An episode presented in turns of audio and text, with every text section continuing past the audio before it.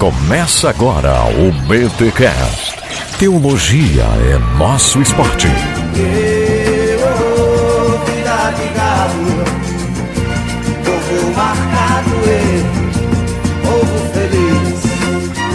Muito bem, muito bem, muito bem. Começa mais um BTcast de número 111. Eu sou o Rodrigo Bibo e tem gente que gosta, tem gente que não gosta. Aqui é o Mac, amém.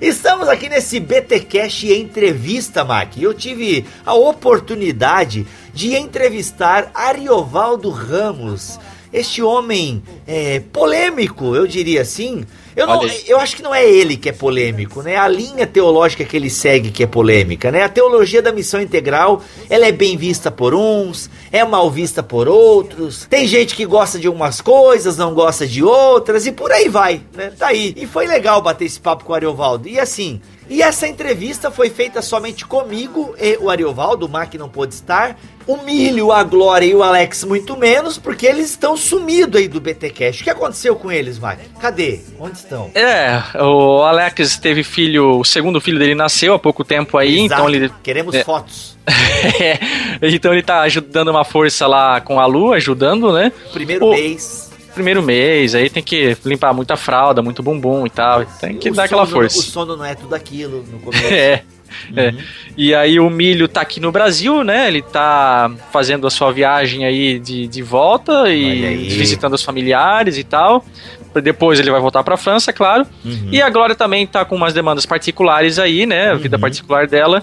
Enfim, fazendo com que os três aí, por enquanto, não possam estar presentes, mas logo eles voltam. Isso mesmo. Está tudo bem. Ninguém tá na geladeira. Ninguém tá, ninguém tá brigadinho. Tá tudo bem, galera. Mas é que essas demandas particulares de todos os três fez com que eles estivessem um pouco ausentes. Mas isso não impediu de você ter o seu podcast semanal de teologia. Cara, BTcast toda semana. Tá muito legal isso aqui.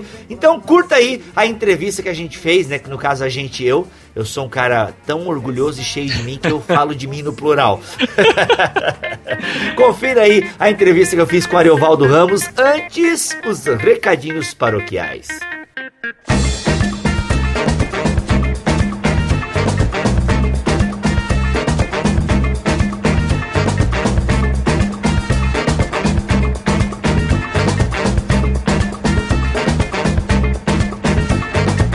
Muito bem, galera, eu estou aqui na FLT, estou com o autor do livro Ética Fundamental: Critérios para Crer e Agir, um livro editado e lançado pela União Cristã em parceria com a FLT, a Faculdade Luterana de Teologia. Professor Werner Wies, tudo bem? Tudo bem, bom dia. Que bom. Professor, para mim, antes de mais nada, é uma honra estar é, tá aqui segurando o seu livro. É, a gente teve aula com o senhor aqui de Novo Testamento quando esse, esse livro aqui ainda eram manuscritos, ainda, digamos assim, né? Eu lhe pergunto, por que lançar um livro sobre ética? Tem várias razões. Uma vez por causa da demanda da ética, que é um assunto muito atual em todas as áreas, não só dentro da da teologia, mas ética hoje é um assunto discutido em, em jornais, é, é, assunto de seminários e assim por diante. Essa é uma das razões. Outra razão é porque em sala de aula a gente discute esses assuntos e aí havia a demanda de produzir um material didático para usar em sala de aulas e além de sala de aula. A terceira razão é definir ética. O que é ética de vários pontos de vista.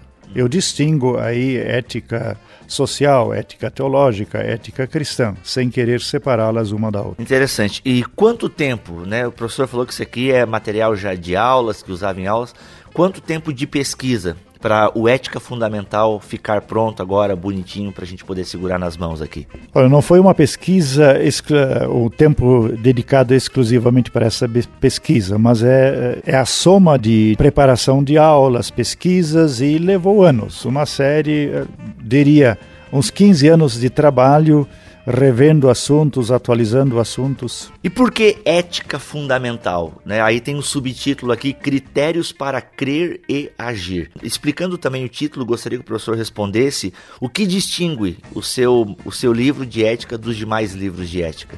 Ética fundamental porque se trata de, de fundamentos mesmo, de uma base. Tá? Não é uma ética uh, exaustivamente elaborada. E daí o subtítulo, Critérios para Crer e Agir, quer dizer o seguinte: primeiro a gente precisa de critérios, saber o porquê a gente crê e que implicações o crer tem para o agir concreto dentro da sociedade, seja a comunidade cristã ou a comunidade civil. E o que eu diria distingue esse livro de, de vários outros livros de ética é o seguinte: eu faço uma distinção entre ética social, todo ser humano é sujeito ético para o bem ou para o mal. Sem uma ética, sem uma conduta ética, o convívio social com o passar do tempo se torna insustentável. Ética teológica é uma reflexão ética a partir do pressuposto de que existe um Deus a quem nós respondemos. Aí eu trabalho a questão de, do ser humano como imagem de Deus, o que isso significa para a vida concreta como ser social responsável e a ética especificamente cristã, eu parto do princípio de que para um agir ético que distinga o cristão do ser humano simplesmente é preciso definir quem é um cristão. Então eu faço uma diferença entre ética como expressão da vida e assuntos especificamente cristãos se pressupõe que a pessoa tenha convicções cristãs pessoais para agir a partir dessas convicções, o que não exclui a ética social e a teológica, bem pelo contrário. As três estão interligadas, mas não são a mesma coisa. Contudo, não dá para separar. A gente poderia falar de uma ética teológica. Quando eu falo de ética teológica, eu me refiro ao Deus manifesto testemunhado nas Sagradas Escrituras. E quando falo de ética especificamente cristã, me refiro a pessoas que têm uma vida cristã a partir do Evangelho. Ou seja, a ética teológica seria uma ética a partir da revelação geral de Deus e a ética cristã de uma revelação específica em Cristo?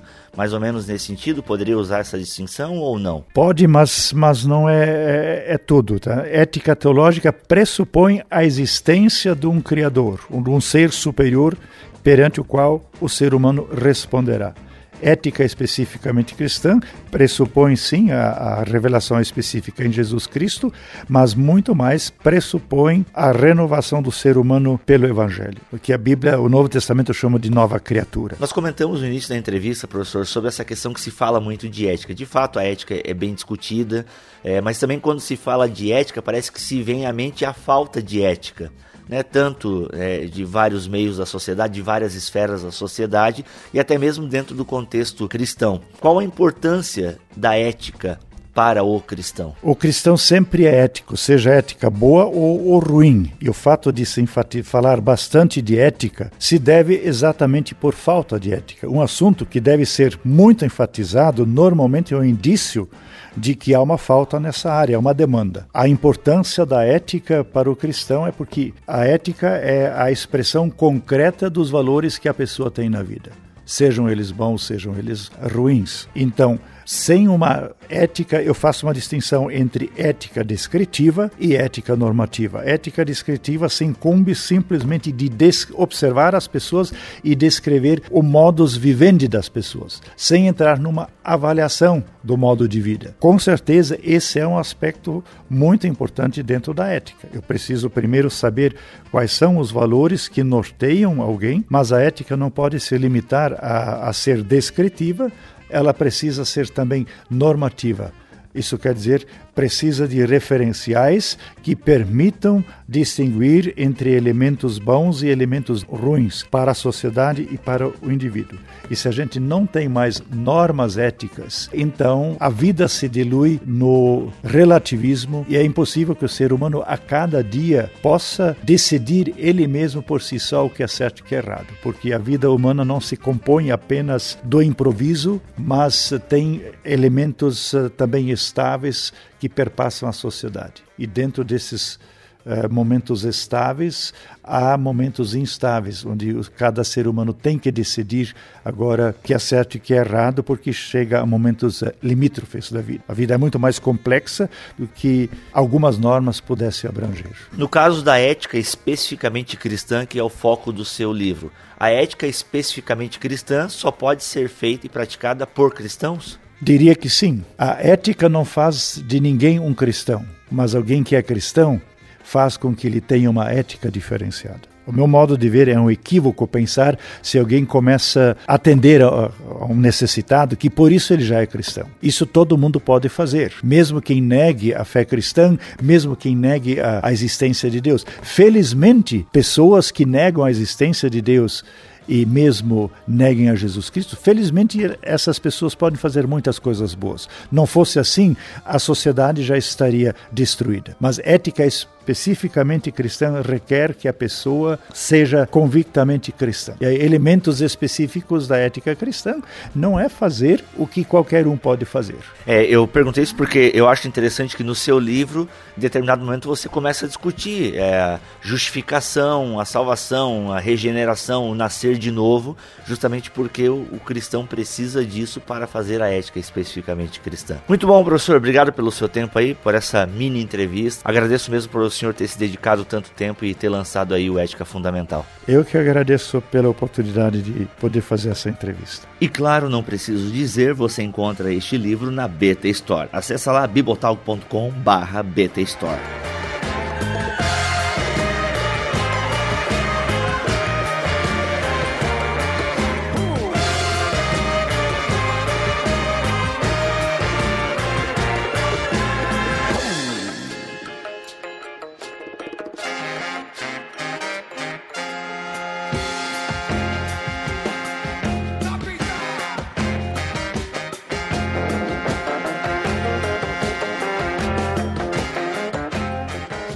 Ariovaldo Ramos. Eu vou dispensar apresentações porque você que está na internet já ouviu falar dele. Pastor Ariovaldo, muito obrigado por estar aqui com a galera do Bibotalk. Alegria é minha. Prazer estar com vocês. Que bom. Eu fiz então uma, uma seleção de perguntas lá no Facebook. Galera, vou entrevistar o Ariovaldo, o que, que eu pergunto para ele? Aí surgiu perguntas boas, perguntas mais ou menos, perguntas escrotas. Eu fiz aqui uma seleção pastor já deu uma olhada. A gente vai começar então com o Diogo Araújo, que ele pergunta o seguinte: O que diferencia a missão integral da assistência social? Onde começa uma e termina a outra? É tudo a mesma coisa?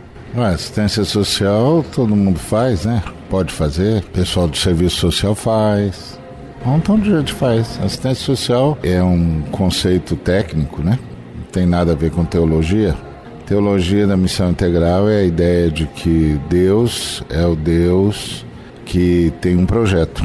O projeto dele é um novo céu, nova terra onde habita a justiça. Justiça é uma nova realidade onde todos os seres humanos desfrutam igualmente de tudo que Deus é e de tudo que Deus doa. Para que desfrute de tudo que Deus é, precisa de conversão. Para que desfrute de tudo que Deus doa, precisa de solidariedade. A teologia da missão integral diz que a propagação do Evangelho leva necessariamente a um chamado a todos para a conversão e para a solidariedade. E a solidariedade para que haja igualdade, equidade, portanto, o fim dessa desigualdade social que condena homens à violência, ou à miséria, ou à fome, ou à opulência, etc. Muito bem, então deu para ficar claro. O Alex pergunta, inclusive é o nosso parceiro de ministério, pergunta para ele como aliar diaconia e missão, sem que missão se, to é, se torne é, numa salvação da alma, sem conexão com a vida aqui e sem que a diaconia se torne uma assistência social da igreja, sem preocupação com o destino eterno do ser humano.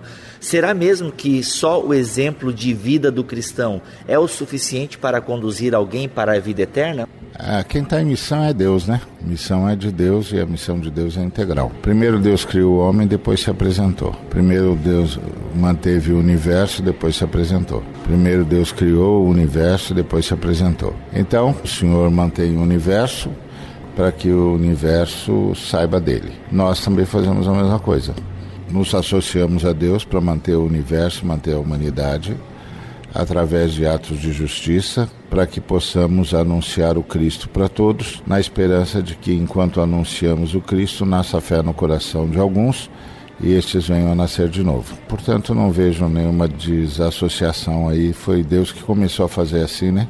Primeiro ele criou, depois ele se apresentou, a gente faz a mesma coisa. Demonstra o amor dele à criação e aí é, chama a criação a amá-lo. No caso, eu faço a diaconia no serviço à criação e nesse serviço eu faço o convite a amar ao Senhor. É, pregar o Evangelho é pregar a boa nova de que Deus criou, sustenta e quer resgatar o que criou.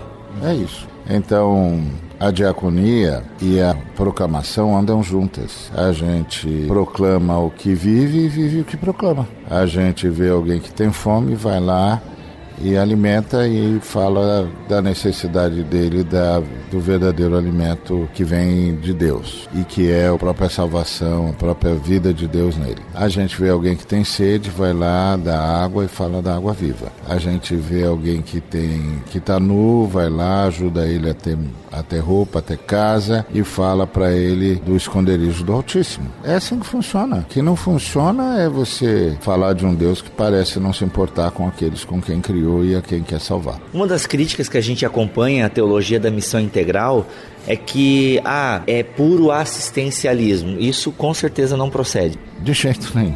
A missão integral é a missão de Deus, né? A igreja é a agência da missão de Deus. Quem está em missão é Deus. Então, tudo que nós fizemos foi anunciar que a missão de Deus é integral. Que Deus está preocupado com a alma e o corpo do ser humano que ele quer mostrar o seu amor e demonstra o seu amor todo dia, dando aos homens chuvas e tempos frutíferos, enchendo o coração dos homens de fartura e de alegria e convidando os homens ao arrependimento. É ele que faz assim, a gente só imita. Não adianta eu falar que a pessoa é uma pecadora se ela está com a barriga vazia, né? Deus está preocupado com ela. Se eu chego num casebre de alguém, numa favela, passo por uma criança brincando num esgoto aberto e aí bato aquele arremedo de porta, naquele arremedo de casa e sai uma senhora marcada pela vida, pela dor, pela angústia. E eu digo para ela: Minha senhora, eu lhe trago boas notícias, que é o significado da palavra evangelho. Eu lhe trago boas notícias. As boas notícias que eu trago também vão tirar a criança dela do esgoto? Ou eu só vou dizer para ela, senhora, minha senhora, se a senhora me ouvir e entender é, Jesus, a senhora tira, sai do inferno, o Espírito Santo depois vem morar na senhora e tira o inferno de dentro da senhora. Eu não sei se vai dar para tirar o inferno das suas circunstâncias, mas pelo menos a senhora, quando morrer, vai para o céu que é duro é a senhora viver esse inferno aqui, morrendo e ir para o inferno, não é? Então, então é, a gente está tentando ajudar a senhora. Agora, eu posso chegar lá e dizer, minha senhora, a igreja chegou aqui, nós somos agentes do governo de Deus. No governo de Deus não há espaço para miséria, para injustiça, para desigualdade social. Então nós vamos começar aqui a ajudar essa comunidade, promovendo aqui um programa de desenvolvimento sustentável, isso vai tirar o seu filho do esgoto aberto, nós vamos é, lutar para que o Estado traga saneamento, nós vamos é, cooperar com o mutirão, nós vamos fazer com que é, as políticas públicas sejam monitoradas, aplicadas, vamos ensinar vocês a reclamar dos seus direitos e, ao mesmo tempo, minha senhora, nós vamos anunciar para a senhora como é que a senhora sai pessoalmente do inferno e o inferno sai da sua pessoa. Se a senhora ouvir a gente, a senhora entra na eternidade conosco. Se a senhora não ouvir, a gente de, de qualquer jeito vai demonstrar a eternidade para a senhora. Excelente. Dentro desse âmbito, ainda você tocou na palavra governo, o Bruno Santana ele pergunta: teologia da missão integral e marxismo, semelhanças, diferenças? Olha, como eu disse, a missão é de Deus e a missão de Deus é integral. Eu não sei se o pessoal sabe, mas Deus é um pouco mais antigo do que Marx. Então a gente leu Deus, a gente leu Jesus ele veio antes do Max. Depois, quando a gente leu o Max, a gente descobriu que tudo de bom que ele tinha, ele copiou do mesmo cara que a gente. É um camarada chamado Jesus de Nazaré, verdadeiramente Deus, verdadeiramente homem. E aí a gente descobriu que a gente não precisa de Max e Max continua precisando de Jesus. Então a gente continua servindo a Jesus e anunciando Jesus para o Max. Mas isso não quer dizer que a gente não perceba que o Max notou algumas coisas que Jesus tinha notado e viu algumas, alguns desvios na humanidade que Jesus teria reprovado. Então, desculpa, não preciso do Max para fazer o que eu estou fazendo, nem para dizer o que eu estou dizendo. Agora, desculpa, eu também não fico elegendo inimigos de graça. Então, se eu vejo uma coisa que, que é boa em alguém, eu digo: oh, isso aí é bom, essa análise aí, Jesus faria também. E provavelmente esse cara foi buscar essas categorias lá em Jesus. Então, se nós, se o nosso pessoal transformou o cristianismo numa ideologia que disputa com outra ideologia a hegemonia da história, é azar deles. Azar deles. Eu nunca transformei a fé cristã, uh, o cristianismo em, em ideologia, mesmo sabendo que o cristianismo é uma religião fracassada. A fé cristã é vitoriosa, mas a religião, qualquer religião, é um fracasso, porque a fé fala de fruto, fala de vida, e, e a religião fala, fala de tarefas, e não dá para fazer tarefas tais que me façam parecidos com Jesus. Ou isso vem de dentro para fora ou não vem de lugar nenhum. Então, para mim, o cristianismo é só uma religião. Se o pessoal acha que religião e ideologia é a mesma coisa, tá bom religioso faz o que quiser com a sua religião. Agora, eu estou falando de fé cristã, estou falando de fé cristã, estou falando de nascer de novo, estou falando dos ensinos de Jesus que são escritos no coração daqueles que se convertem com fogo. E estou falando das boas obras que Deus preparou para que andássemos nelas de antemão.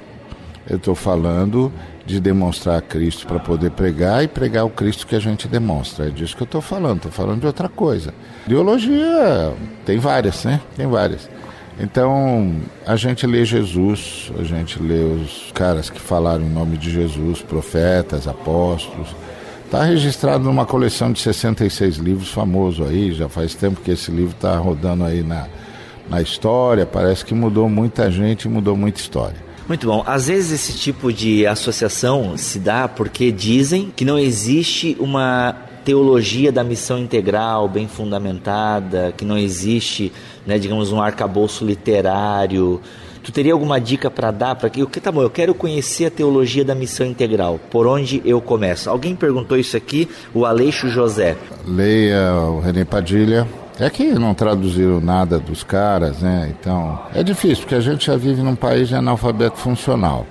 Vive num país de intelectual de orelha de livro. É difícil, é difícil. Ixi, é muito difícil. Mas, se você leva a sério as perguntas que faz e tal, então lê tudo que você puder do Padilha. Ele tem um bocado de coisa escrita em, em, espanhol. Lê tudo que você puder do Samuel Escobar. Lê tudo que você puder do Pedro Arana. Lê tudo que você puder do Orlando Costas. Lê tudo que você puder do Valdir Stornagel. Lê tudo que você puder do, do Robson Cavalcante. Uh, leia tudo que você puder do Carlinhos Queiroz. Leia tudo que você puder desses caras aí que, que tem colaborado. Manfredo Grellert esse pessoal produziu teologia, produziu é, concepções teológicas. Leia os caras, leia os caras. Você vai ver que lá tem um conceito de Deus, conceito da Trindade, conceito de igreja, conceito de homem, conceito de pecado, conceito de Bíblia. Tem uma teologia desenvolvida lá.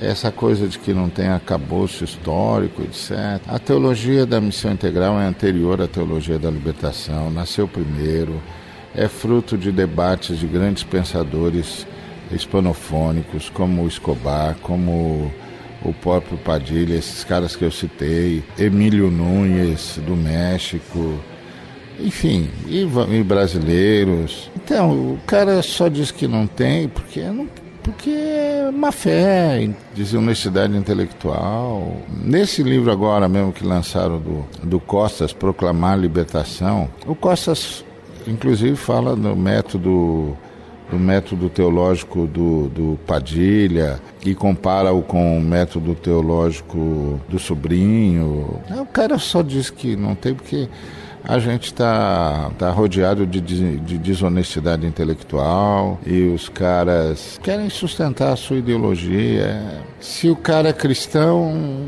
eu não posso dizer se ele é ou não é, ele não se importa como, porque os cristãos geralmente são honestos, né?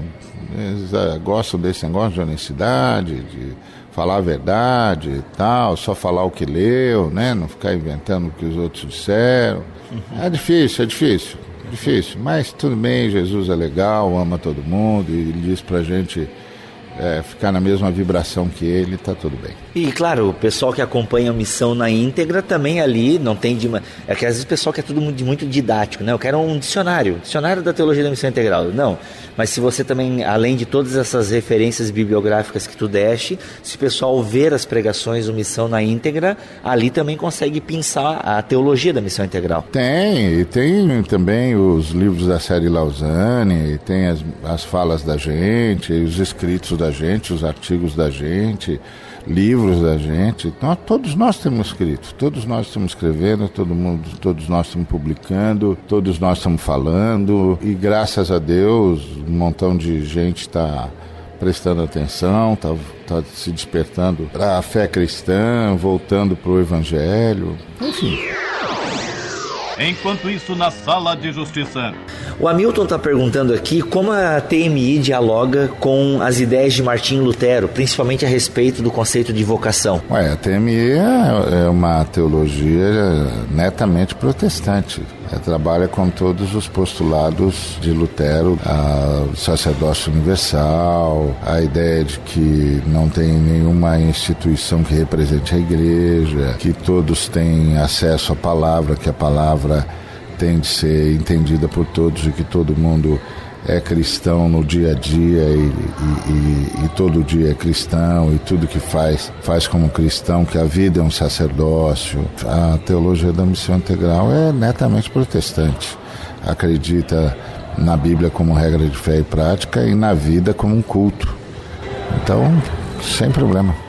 Muito bom. Uh, o Cristiano Machado, que eu sei que aprecia bastante o seu trabalho, ele pergunta assim: acho que seria vital perguntar para ele sobre a questão do avanço do conservadorismo político no Brasil e como podemos manter nossa ortodoxia cristã sem militar contra os direitos civis que se opõem à igreja. Um assunto bem moderno, até desgastante já, mas eu acho que a pergunta é válida para os tempos que a gente está vivendo. Então, como é que a gente mantém a nossa ortodoxia cristã, mas ao mesmo tempo, como é que a gente lida com essa. E aqui já emenda a pergunta de outros, esse relacionamento de cristianismo, política, como que a gente mantém né, a, nossa, a, a nossa ortodoxia e ao mesmo tempo uma ortopraxia o, direitos civis de grupos que se distinguem de nós e até cometem práticas que dentro da nossa cosmovisão não é bem aceita entender o angu aí, né? O, a sopa de coisa. É, tudo que é que a gente sabe de direitos humanos nasceu da, da, do cristianismo. Quem disse isso foi, o, por exemplo, o Luiz Pondé. Todo mundo sabe disso. Todo, todo filósofo que trabalha com a noção de direitos humanos sabe que a era da modernidade é filha do cristianismo cristianismo que lutou por liberdade, por justiça, por igualdade, por libertação, por fim da escravidão, por é, igualdade entre homens e mulheres, emancipação, enfim, Estado laico, tudo isso é, é modernidade e a modernidade é, é, filha do cristianismo. O problema é que ah, o cristianismo lutou por direitos humanos, com o objetivo de gerar uh, uma nova oportunidade para a humanidade, para uh, o consórcio das nações. E agora o que nós estamos assistindo é uma luta por direitos individuais. O problema é que os direitos individuais, em grande parte do caso, confunde direito com privilégio. Há certas coisas que são direito de todos. E direito humano é quando é um direito de todos que é definido pela noção majoritária de humanidade, de convivência, de solidariedade, de liberdade, de justiça, de fraternidade, etc. Agora, os direitos individuais é quando o, o sujeito diz que porque ele é diferente, ele tem certos direitos e às vezes os direitos que ele pede, na verdade, já estão consagrados no que a gente chama de direitos da pessoa humana. Mas aí ele diz que não, que ele quer a exceção seja tratada como regra. Quando você pede que a exceção seja tratada como regra, você está pedindo privilégio, não está pedindo mais direito, porque você está pedindo a regulação da exceção. E não tem como regular a exceção. Como é que você regula a exceção? Não tem, não tem como regular a exceção. É, tentar regular a exceção é pedir um privilégio. E isso significa impor a exceção sobre a regra. Como é que impõe a exceção sobre a regra? Não tem jeito. Tem de admitir a exceção como tal, tem de criar um jeito de proteger aquele que tem alguma necessidade especial, de reconhecer que o direito dele é ser tratado segundo a sua carência, mas é uma exceção. Então você cria condições para que quem conhece a exceção não conheça a segregação, para que quem convive com a exceção não conviva com preconceito, para que quem convive com a diferença não conviva com o isolamento. Mas você não tem como transformar a exceção em regra, não tem como. Tem como proteger aquele que está marcado pela exceção. Privilégio a democracia não pode conceder. A democracia conceder privilégios nega-se a si mesmo, porque a luta da democracia é a busca pela igualdade. Então a igualdade tem de ser parametrizada no direito comum. Então o direito comum abriga a exceção, mas não regula a exceção. São coisas diferentes. Porque regular a exceção é dizer que todo mundo tem de ser cadeirante para ser solidário. Não funciona. Mas isso não significa que a gente não vá construir primeiro a rampa e depois pensar na escada. São coisas diferentes. Quando a gente constrói a rampa, a gente abriga aquele que tem de conviver com a exceção, reconhecendo que ele tem o direito de ter acesso e ele não o terá pela escada. Então a gente tem de ter rampa. Só que o direito a ter acesso é um direito comum.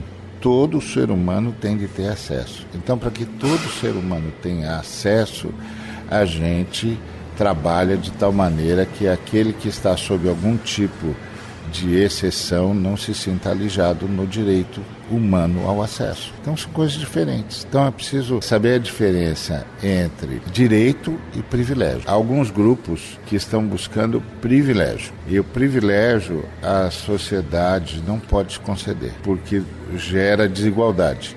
Então, o que, que funciona? Funciona a, o reconhecimento dos direitos universais. O direito tem de ser o, o, direito que caracteriza o direito é que ele é universal. E o que caracteriza o privilégio é que ele é privativo. Ele é localizado. Então, o privilégio, a democracia, a sociedade não pode conceder, mas o direito ela tem de garantir. Então, o sujeito tem direito ao patrimônio que construiu? Tem tem direito a ser respeitado na sua escolha pessoal? Tem. Mas tem de ser alçado à mesma posição uh, ao que, daquilo que, que é comum quando é uma exceção? Não. Porque isso significaria que todo mundo tem de, teria de ser cadeirante para ser solidário não é, não é isso a solidariedade. Isso também não significa que eu possa fazer qualquer programa, seja ele qual for, para incitar a exceção. A exceção aparecerá se tiver de aparecer, se houver o fenômeno, as condições necessárias e suficientes. Você não incita a exceção. Como é que você incita a exceção? Enquanto isso, na sala de justiça. Nesse sentido, eu tenho que tocar na famosa na iluminada bancada evangélica. Eu não sei nem o que perguntar para o senhor. Mas dentro dessas questões, os grupos vão lá para Brasília lutar para regulamentar a exceção. E às vezes a bancada evangélica está lá e impede isso. Seria a bancada evangélica. Desculpa se a minha pergunta já é ela já tem um pouco né, de direcionamento, mas seria a bancada evangélica um mal necessário ou eu estou exagerando? Bom, a bancada foi eleita, né? Isso é uma democracia e assume o mandato quem é eleito. Então eles foram eleitos. Então isso significa que eles representam a vontade da maioria, porque parece que com raríssimas exceções o perfil geral da bancada é semelhante e, embora sejam até de partidos diferentes, têm perfis semelhantes. Então, talvez a bancada fale muito mais de nós do que nós gostaríamos de ouvir, porque são eles que estão lá, não os outros. É, não os outros cortes de pensamento dito protestante. Esses não chegaram lá. Por que eles não chegaram? É a pergunta que a gente tem que fazer. Agora, eu acho que os grupos que querem os privilégios, eles não os estão conseguindo, é, não por causa da bancada evangélica, mas porque a cultura brasileira não absorve. A bancada evangélica é só o lado mais estriônico do negócio. E alguns evangélicos acham que capitalizar um assunto como esse os torna líderes, os torna referência, mas de fato os torna apenas bodes expiatórios. Porque essa, essa, esse congresso todo é conservador, não só a bancada evangélica. Congresso todo é conservador. Congresso, até a base do governo está rachada por causa do conservadorismo. E o conservadorismo tem a ver, primeiro, com a nação brasileira. A nação brasileira é uma nação religiosa.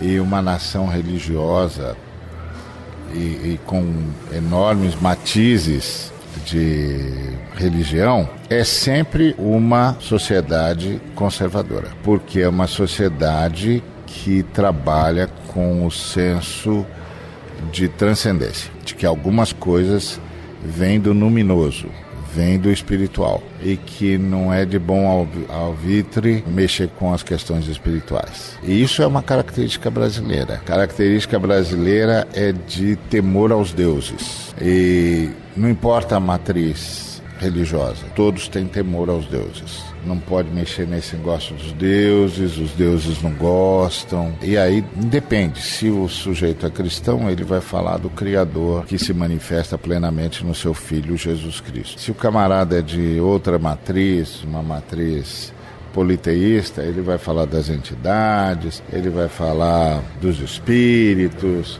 ele vai falar de deuses, não importa. Todos eles vão trabalhar com a concepção do luminoso, do transcendente. Tem algumas coisas que são decididos no mundo espiritual e é melhor não mexer nisso. Então isso toda todo o povo que tem essa concepção no bojo da sua cultura, na, na base da sua cultura, no arcabouço da sua cultura, é conservador. Pode até pecar muito, mas não legisla o pecado. Na hora que você pressionar, não, não, peraí, não, você sabe como a gente é, a gente é meio solto, não, não, mas, mas eu respeito, eu respeito, eu respeito. Por quê? Porque o Brasil é um país místico ou misticista. Místico todos os que oram são, que acreditam que estão sendo ouvidos, não é? Então isso é mística. Então esse é um país que é, tem mística. Essa mística pode ser a cristã ou pode ser qualquer uma outra é, o brasileiro fala com o céu e acredita que está sendo ouvido. E isso é mística. Invoca o céu e acredita que ele vem. Isso é mística. Negocia com entes, com entidades espirituais e acredita que elas aceitam o negócio. Isso é mística. Gente assim é gente conservadora, porque gente assim tem medo. Gente assim não acredita que a vida é sem propósito. Gente assim não acredita que morreu acabou. Gente assim espera alguma coisa além morte e gente que espera alguma coisa além morte se preocupe em como vive a vida, ainda que não pareça no primeiro momento.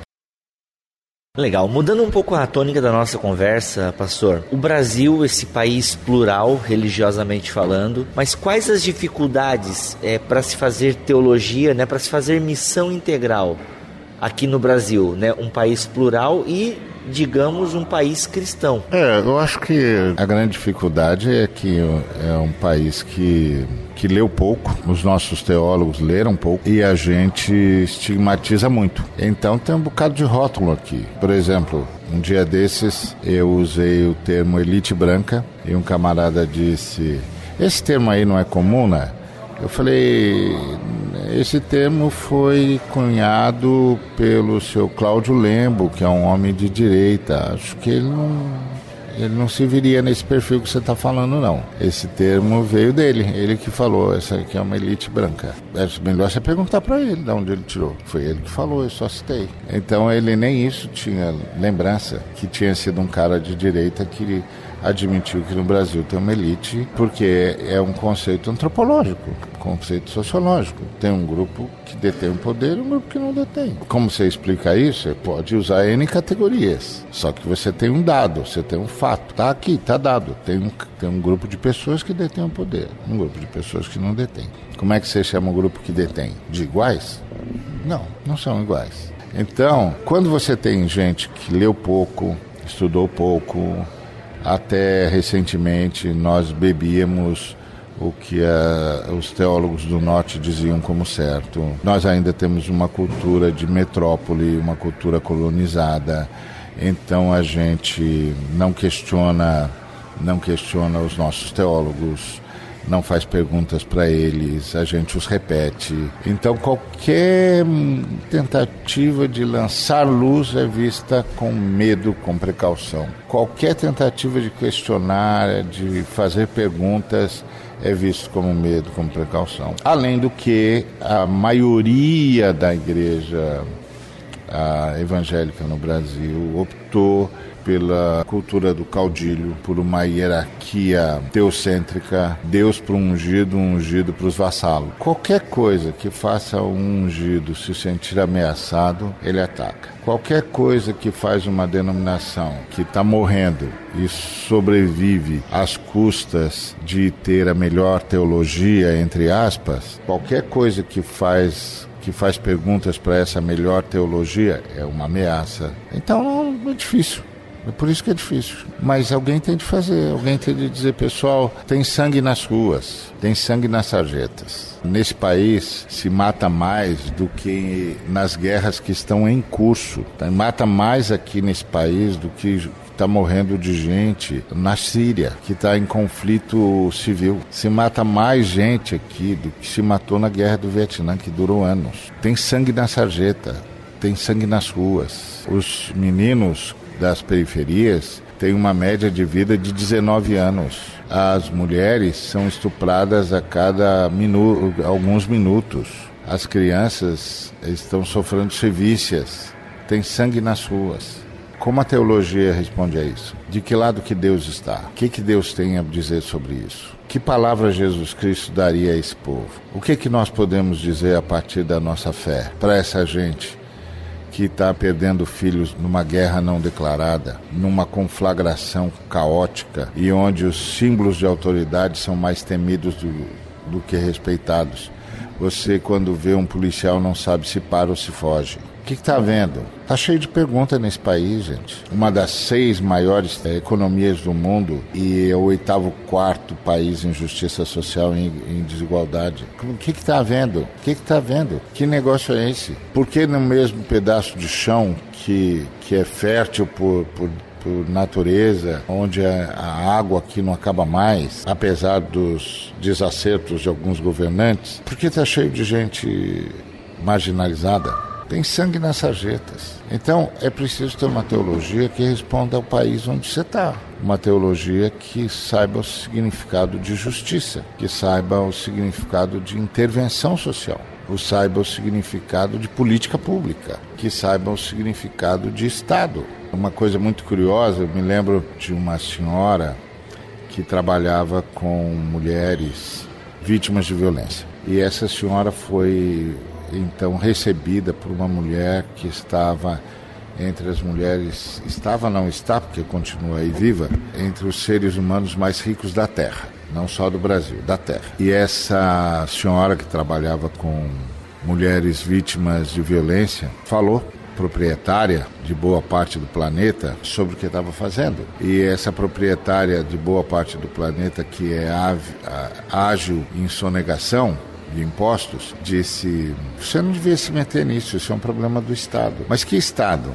O Estado que, em relação ao qual ela sonega impostos e cujos impostos ela não quer pagar, com que, que como esse Estado vai resolver esse problema? Se essa senhora quer um Estado mínimo, mas não diz que não vai ajudar porque é problema do Estado. Ora, quando você ouve um negócio desse, você diz: precisa de teologia aqui, moço. Precisa de uma teologia que diga para essa senhora: isso aí é pecado, minha senhora. Isso é pecado. A senhora está aviltando a fé cristã e a senhora está ofendendo Deus. Isso é pecado. A senhora precisa se arrepender. Precisa de uma teologia integral, que não fique preso, que não diga, olha que alma bonita. Não tem alma bonita nenhuma, só porque é, a pessoa vai no culto e canta umas musiquinhas, aliás, com uma teologia horrível. O que, que tem de, de alma bonita ali? O que, que tem de, de, de semelhança com Jesus de Nazaré, o Cristo? Verdadeiramente Deus, verdadeiramente homem. Que, que semelhança que tem? Nenhuma. Então, esse é o ponto. Aí quando você vai mexer nessas coisas, tem sempre gente que protesta, né? Enquanto isso, na sala de justiça. Que conselho você daria para as comunidades que querem adquirir uma visão da missão integral, né? A gente já deu aqui mais dicas de leitura, mas assim, a grosso modo, como é que aquela comunidade, a gente tem muitos pastores que nos ouvem, e eles às vezes se sentem um pouco amarrados, levar a comunidade até essa visão. O que, que tu poderia falar para esse grupo de pastores e líderes, jovens também que estão movimentando as suas igrejas né, em projetos, envolvendo a comunidade em projetos, mas às vezes sente um pouco também a dificuldade da própria comunidade e tal? Bom, qual é o sonho missiológico da Igreja de Cristo? Prestar a Deus, a Trindade, o culto que lhe é devido, ter em cada cristão um Cristo, em cada comunidade a unidade da Trindade, em cada sociedade a semelhança do reino de Deus, no planeta um jardim e dando a cada ser humano a oportunidade de entrar no reino. Esse é o sonho missiológico da igreja. Começa por aí, começa a prestar ao Senhor o culto que lhe é devido. É culto, não é petitório, não é lastimório, é culto. É para dizer a Ele que nós viemos em nome de toda a sua criação, prestar o culto que lhe é devido. Reconhecer o seu amor, reconhecer a sua bondade, reconhecer a sua glória e agradecer-lhe pelo privilégio e pelo mistério da vida. Culto.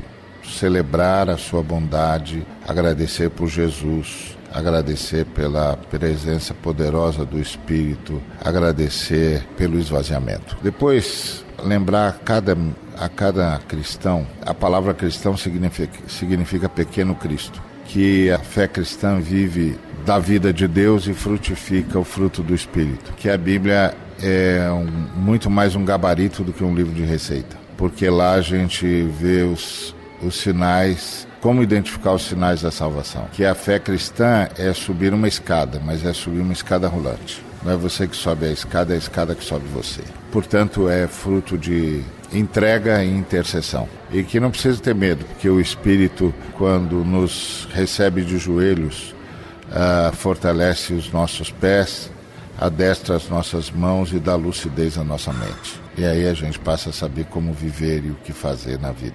Que nós temos de influenciar a vida comunitária, que a vida comunitária é uma vida em busca da comunhão que a Trindade tem. Assim como a Trindade vive em unidade, nós também precisamos caminhar nessa direção. E que isso é um caminho que só é possível pelo fruto do Espírito. Que nós temos de influenciar a sociedade para que a sociedade seja o mais parecida com o governo de Deus. E no governo de Deus, quem tem sede bebe, quem tem fome come, quem está nu é vestido e mora, quem é forasteiro tem os seus direitos respeitados e é e é abrigado. Quem está enfermo é cuidado. Quem é prisioneiro tem a sua dignidade garantida. Lembrar que nosso, nosso modelo de, de planeta é um jardim e, portanto, nós temos de combater o geocídio, temos de combater o progresso predatório, temos de escolher o caminho da sustentabilidade, temos de denunciar todo atentado contra a criação. Venha de onde vier. Que a sociedade precisa ser mantida com um mínimo de qualidade. Então, uma sociedade mais próxima do reino de Deus. E que temos de dar a todos os seres humanos a oportunidade de entrar no reino dos céus. E eu não deixei isso por último porque é o menos importante eu deixei isso por último porque se isso não foi alcançado, nós não cumprimos a nossa missão. A teologia da missão integral não acredita que a missão da igreja seja transformar o mundo, mas sim preparar o mundo para o juízo final. E para isso, a igreja sinaliza o reino e anuncia a justiça do reino, porque o juízo final das nações será baseado na questão da justiça. Tive fome, tive sede, estava nu, estava forasteiro, doente, preso. Então, a questão da justiça, a questão da, da busca pela igualdade. A visão da, da teologia da missão integral em relação à missão da igreja, que a missão da igreja é preparar o mundo para o juízo final faz isso através das boas obras e da pregação. Das boas obras para dar sinais de, do governo de Deus, de como como se opera no governo de Deus, como se vive a partir do governo de Deus, o que, quais são as prioridades que a gente elenca e elege a partir do governo de Deus.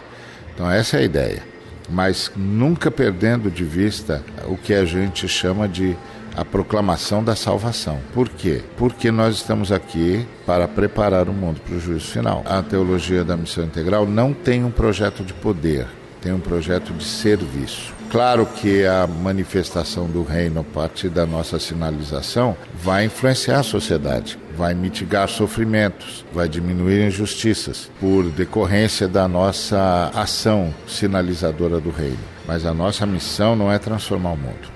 Nossa missão é preparar o mundo para o juízo final. Muito bom, obrigado, pastor, pela essa entrevista aqui no Bibotalk. E, poxa, aí a gente espera poder gravar mais vezes com o pastor aí, via Skype agora, né? Legal, tá bom? Estamos aí à disposição. Enquanto a violência acabar com o povão da Baixada, e quem sabe tudo disser que não sabe de nada, enquanto os salários morrerem de velhos nas filas, e os homens banirem as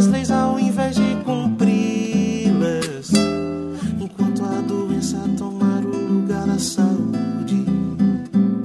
E quem prometeu ser do povo mudar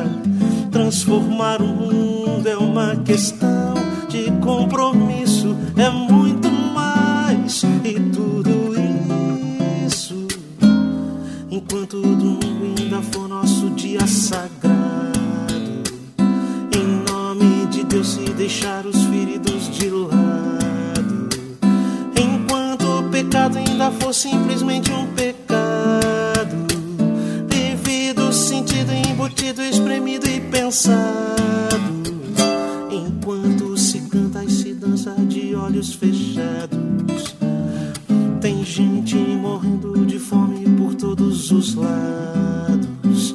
O Deus que se canta nem sempre é o Deus que se vive, não. Pois Deus se revela, se envolve, resolve, revive. E não tem jeito